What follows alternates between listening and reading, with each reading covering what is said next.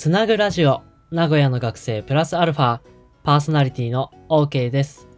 この番組では、一般社団法人つなぐことの学生インターンが、名古屋の大学生事情や最近の流行、つなぐことの活動などを楽しく紹介します。さあ、今日は金曜日ということで、今週のトレンドの紹介になるんですけども、12月31日、2021年今年も終わりです。大晦日、今年もお世話になりました。でね、そう、今週のトレンドに入るんですけどもちろん、12月27日のトレンドでね、仕事納めっていうのが一番上にあったんですよ。で仕事納めってさ、何日が普通なんだって気になっちゃって、で、12月27日に仕事納めのトレンドが1位になってて、他の前後の日はなってなかったんですよ。だから、あ、普通って12月27日なのかなーって思いつつ、うちの両親がどうだったか、振り返ってみたんですよ。初めて。今まで全然気にしたことなくって、なんか自分は休みだし、親がいないなら自分で昼どうにかしなかんしぐらいにしか思っていなかったんで。で、そこでね、うちの両親は、えー片方が12月27が仕事納めで、片方がね、えーどっちだったかな？忘れちゃった。12月26か8。あ、6はでも、6日曜日ですもんね。あ、だから8だ。だから月曜日か火曜日、12月27か28が仕事納めだったんですけど、うちの親は。いつが普通なんですか？どうなんだろうと思って、そのね、なんでこんな気になるかっていうと、やっぱり大学3年生ともなると周りがね、就職活動を始めてて、あのーそれぞれのね、会社の境遇境遇じゃねえや、待遇あれ待遇っていうか優遇？なんかそういうね、あの会社ごとの、あの、社内の環境だとか、そういう労働環境がね、少しずつなんか気になるようになっちゃって、どうなんだろうっていう。普通って、基準ってっていうか、なんかそういうのって、いつなんだろうって思っちゃってちょっと仕方がなくなったっていうお話でした。さあ、えーしっかりやります。僕、OK が今週のトレンドワードをいくつかピックアップして解説するトレンディングトピックス。今週もいろいろトレンドワード上がってきました。一つね、めちゃめちゃ話したいことがあるんですよ。それがね、年越しそば。これさ、年越しそば、話したい内容が2つありまして、一つね、あの、本当に、えー、そんなんあるんだというか、まあいや、そういう大きなことが後に、一つ、一つあるので、それ後にしといて、まずね、この年越しそばっていう、その風習として普通にね、あのーこれ、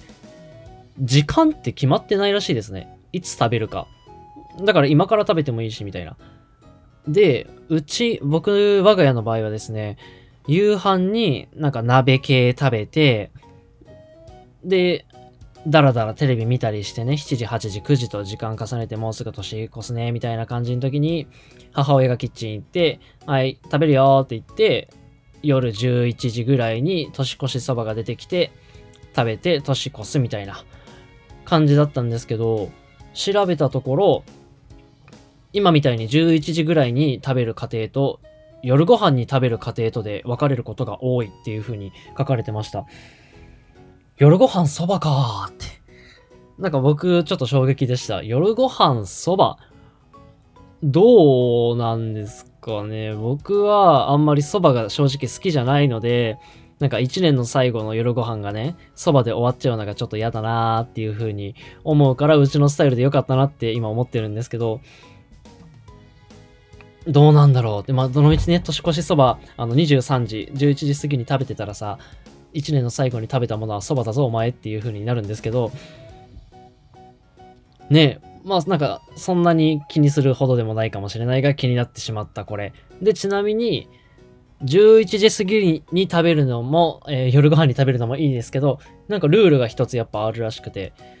年をまたがないっていうルール。で、これなんでかっていうと、1年の薬剤を断ち切るため、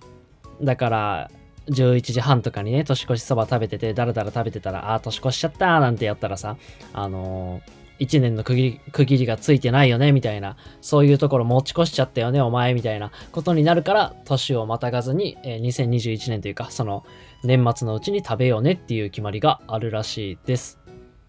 で、続いてもう一つ、年越しそばに関する話題。これがね、気になったというか、びっくりした話題でした。今日ね、あの、ネットのニュース、ちらっと見たときに、NHK のニュースでね、こんなものがあったんですよ。香川県では、年越しそばではなく、年越しうどんを味わう人たちでうどん店が賑わっていますっていうニュース。年越しうどんと思って、年越しうどんそうか、香川県、さすがやなみたいな。で、ちなみに、えっ、ー、と、うどんのように太く長く生きられるようにっていう願いを込めて大晦日に年越しうどんを食べるそうです。いやー、ねこれはなんというかうまくやっているなというか なんかこっちがちょっとさ、細く長くみたいになるからやめてほしいじゃんみたいな思いもありつつ、ねうどん県と呼ばれし香川県、さすがやなっていう、さすがだ、香川県。そのうち行ってうどん食うぞっていう思いをね、ますます増させてくれる話題でした。さてさて、えー、その年越しうどんそばの話ばっかりしないで、他にもですね、えー、こんなものがありました。クソアニメ2期。クソアニメ2期なんてね、こんな言われようある？と思って、そんなつまらないアニメが、つまらなかったのにもかかわらず、2期放送されるんかみたいな感じで炎上してるのかと思いきや、調べたところ、ポプテピピックっていうアニメの2期が2022年に放送決定っていうニュースでした。これね、ポプテピピックっていうアニメ。うーん、難しい。あのね、難しい。マジでわからないんだよな、あれ。ポプテピピック。登場人物は主に2人で、よくわからないことが起きるアニメ。面白いっちゃ面白いはずなのに、何も理解できない。ただただなんか自分には早かったなって最初見た時思ったんですよ。一期がね、あの見れた、見たことあったので見たんですけど、見見る機会があったので見たんですけど、3話ぐらいでやめちゃいましたね。ダメだ。俺はこれを見ても何もわからないと思って。で、それが2期放送されるっていう。まあ、クソアニメって呼ばれるぐらい、なんかひどいわけじゃないんですよ。つまらないとか、なんか、しょうもないとか、レベルが低いとか、レベルが低いかもしれないけど、っていうね、あの、難しいアニメがあるので、Amazon プライムビデオで確か見れたはずです。よかったら見てみてください。あの、ちょっと、こういう感想がきっと出るはずという感じですね。さあさあさあさあさあ、えっ、ー、と、他にも、えー、こんな話題がありました。サスケ。これ12月28日放送ですね。僕、あの、見損ねました。胃腸風で寝込んでて、全然もうテレビ見る元気とかなくて。注目のあの、ヒカキンは、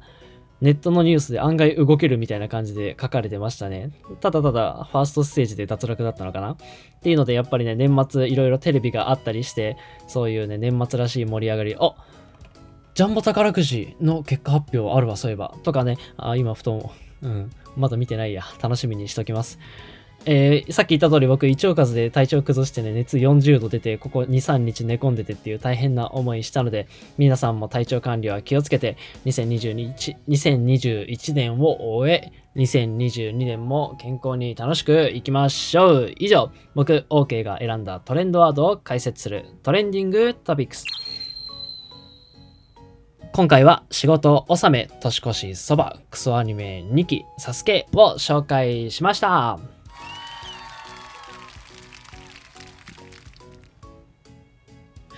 私たちつなぐことは成長をテーマに学生主体で活動を行っている非営利団体です。自分の成長、チームの成長、地域の成長、国の成長など多面的な視点で成長を捉え、体験提供業として主に学生と企業をつなぐイベントの企画、実行をしています。詳しくはラジオのプロフィール欄や各種 SNS、Twitter、Instagram をチェックしてください。